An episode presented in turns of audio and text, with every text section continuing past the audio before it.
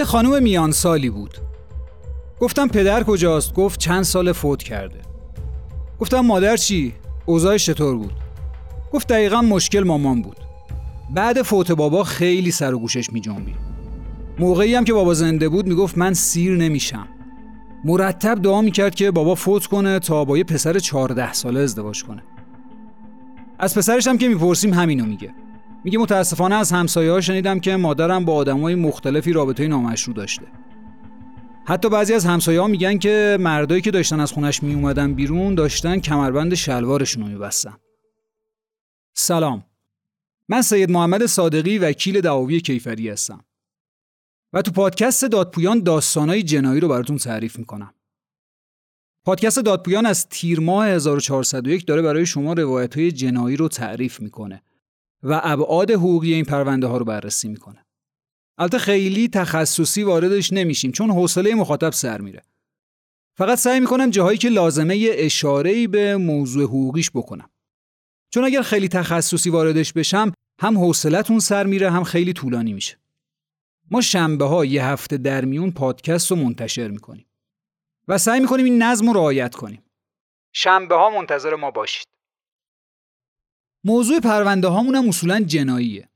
گرچه قصد دارم بعضی از پرونده های غیر جنایی هم براتون بگم. البته باید خیلی جذاب باشه تا تبدیل به یه داستان بشه. ولی داستان های جنایی همیشه برامون جذابه. خلاصه داستانمون برای بچه ها شنیدنی نیست و سعی کنید حتما بچه ها نشنون. چون اصولا با خشونت و تجاوز همراهه که می‌تونه برای سنین کم هیجان انگیز باشه و این هیجان کار دستشون بده. این قسمت هم همینطور. به خاطر موضوع جنسی که تو داستان پیش میاد بهتون توصیه می‌کنم بچه ها این قسمت رو نشنون. بهمن 1401 و داریم قسمت 16 همه پادکست دادپویان رو براتون تعریف می‌کنیم. محمد میاد کلانتری و میگه که ساعت دوازده شب بود رفتم خونه مادرم که تنها زندگی می‌کرد. وقتی رسیدم دیدم برقا خاموشه وارد اتاق خوابش شدم دیدم که مادرم تاقباز روی زمین افتاده و فوت کرده زنگ زدم پلیس که شما اومدید بچه های کلانتری وقتی می‌بینن که احتمالا قتل اتفاق افتاده پرونده رو میفرستن آگاهی که تحقیقات بشه. تحقیقات آگاهی میگه یه زنی حدودا 75 ساله که فوت کرده و یه کیسه برزنتی رو سرش کشیده شده. یه رو تختی کرم رنگم روشه و یه سری لاحاف و پتو و متکام روش پرت شده. روی میز کنار مبلی هم یه قوطی آب میوه نیم خورده است و یه سری هم از وسایل این بند خدا روی میزه. یه شلوار مشکی زنونه و چهار تا فیلتر سیگار که تو زیر سیگاری خاموش شده.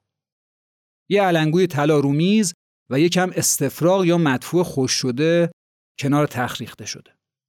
یه کاندوم استفاده شده زیر تخت خواب و جلد این کاندوم هم روی میز توالت کشف میشه. چون موضوع احتمالا قتل بوده پرونده میره پزشکی قانونی. صورت جلسه پزشکی قانونی آثار سایدگی تو سر و صورت و گردن و سمت چپ بینی و لبها رو مشخص می‌کنه و علت مرگ و خفگی ناشی از انصداد مجاری تنفسی اعلام می‌کنه. بچه های آگاهی شروع می‌کنن تحقیقات. اول میرن سراغ همسایه ها. تو صورت جلسه آگاهی یکی از همسایه ها میگه مردای مختلف و مشکوکی تو این خونه رفت آمد داشتن. حتی میگه یه بار دیدم که این خانم که داشتی آقایی رو بدرقه می‌کرد دیدم که این خانم لخته و اومد تو حیات خونه یه پرستار هم داشت اینجا که با مردای متفاوتی رابطه نامشروع داشته. بعضی موقع هم تو خونه همین خانم میخوابید. خلاصه نون خشکی و نظافت چی شهرداری و هر کسی که تو این محل رفت آمد می‌کرد یه ارتباطی با این خانم داشت. تحقیقات مفصلی در مورد این پرونده انجام میشه. پرینت مکالمات آدمایی که ارتباط داشتن با این خانم بررسی میشه و بعضی از اونا دستگیر میشن. همشون هم میگن بله ما ارتباط داشتیم با این خانوم ولی در جریان قتل نیستیم.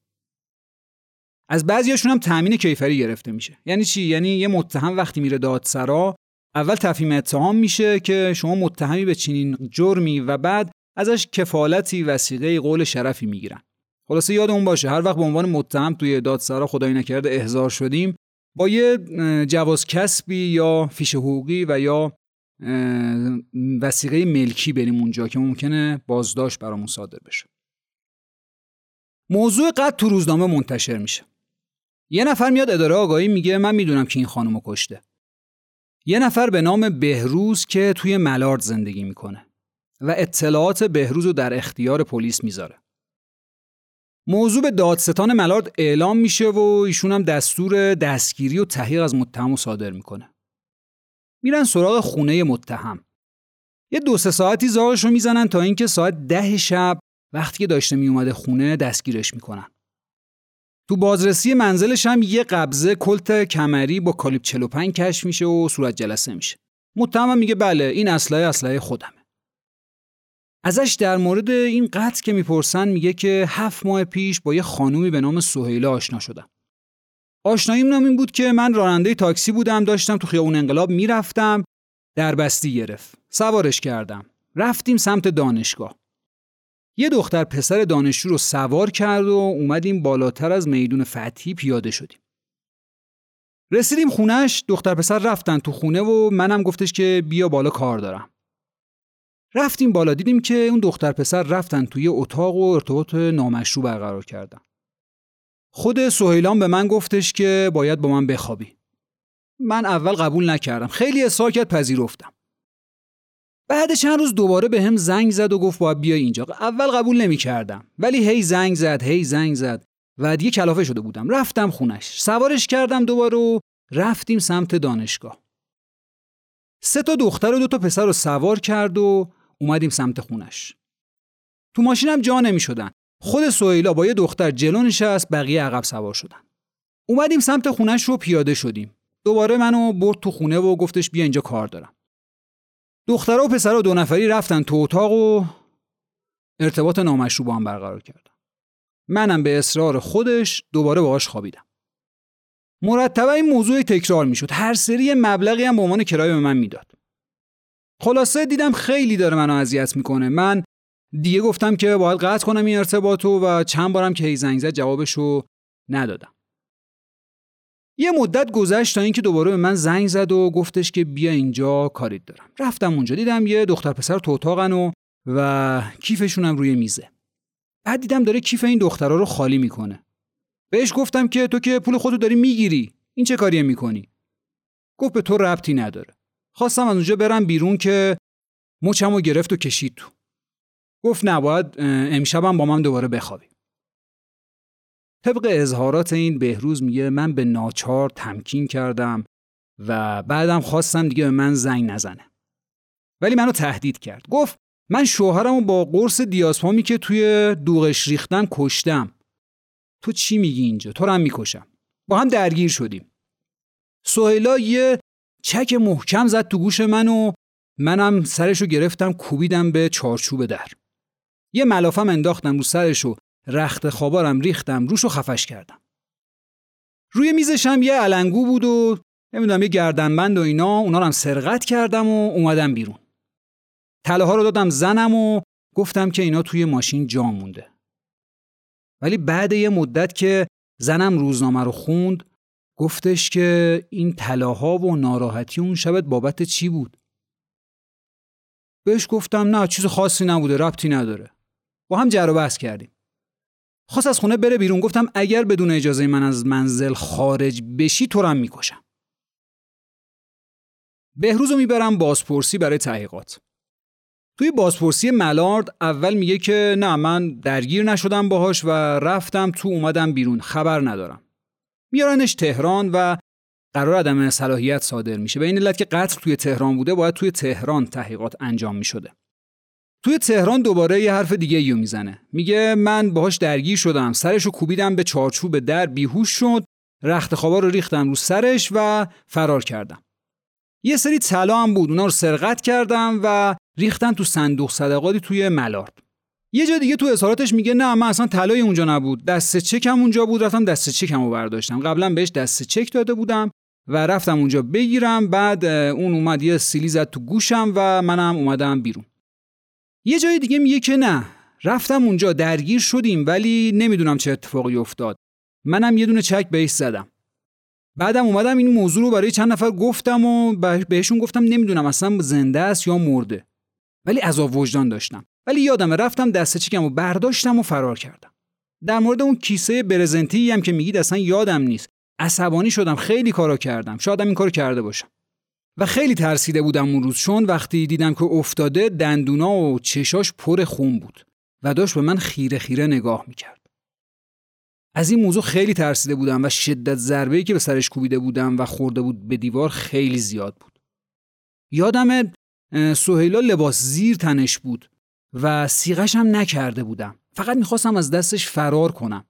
چون مرتب منو می‌برد و میآورد من با ماشینم داشتم دختر پسرا رو میبردم اونجا رابطه نامشروع داشتن و این اتفاقات باعث شد که من از این مسئله فقط بخوام فرار کنم.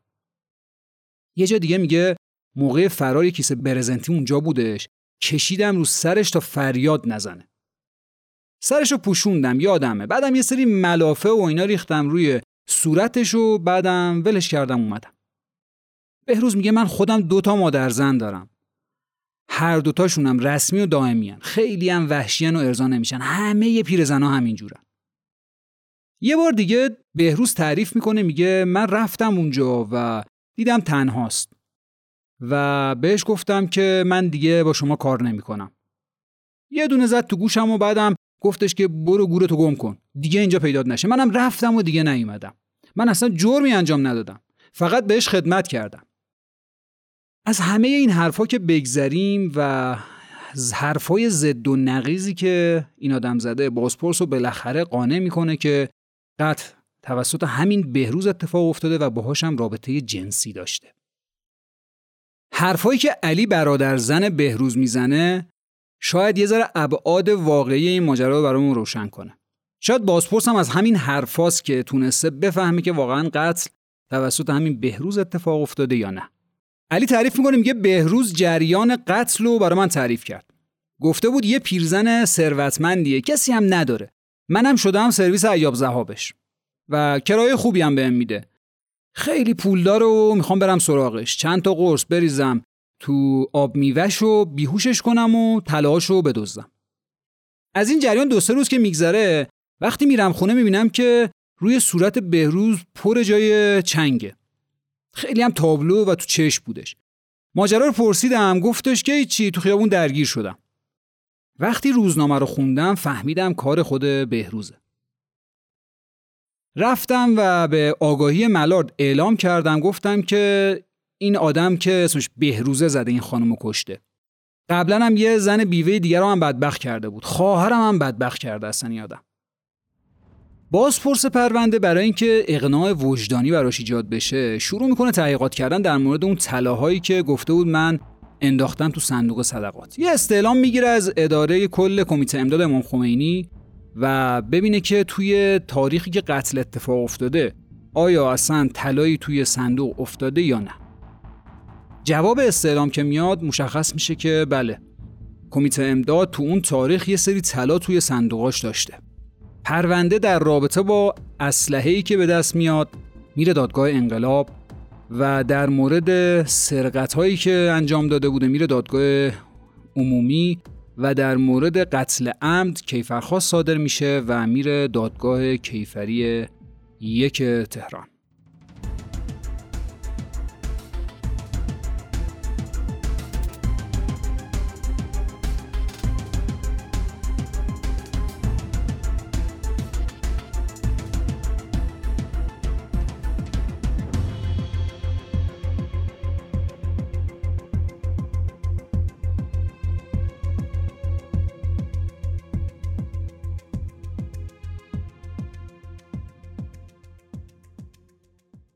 جلسه دادگاه برگزار میشه و اولیاء میان و شکایتشون هم بوده قتل عمدی.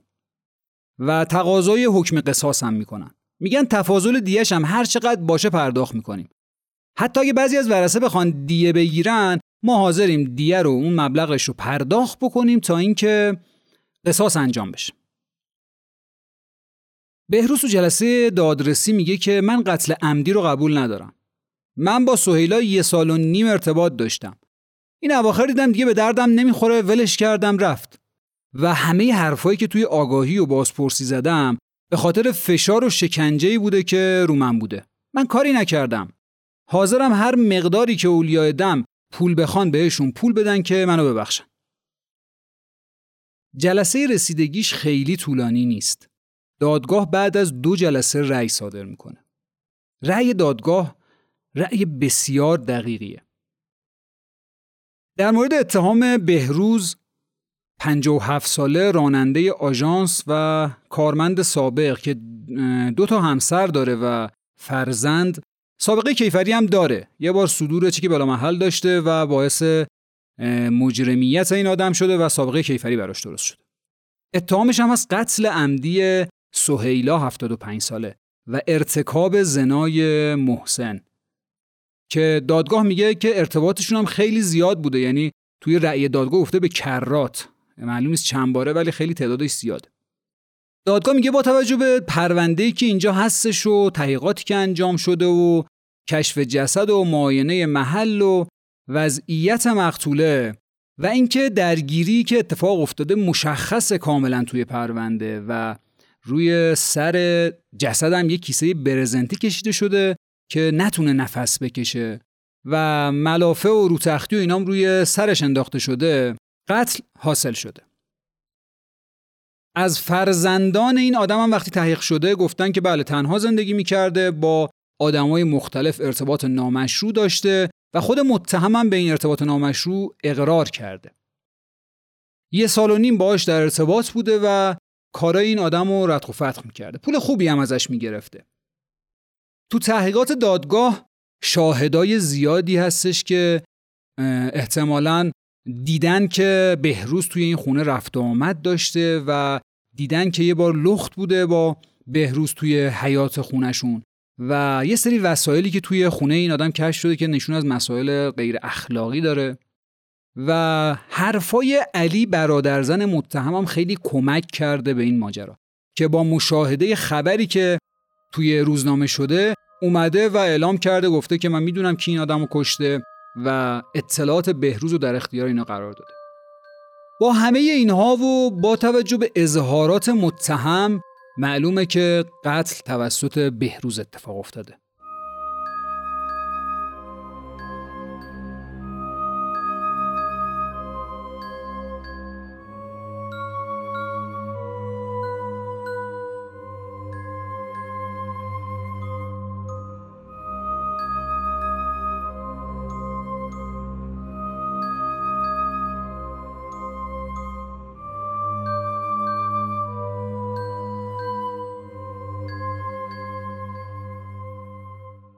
تو رأی دادگاه ما دو سه تا استدلال قشنگ می‌بینیم.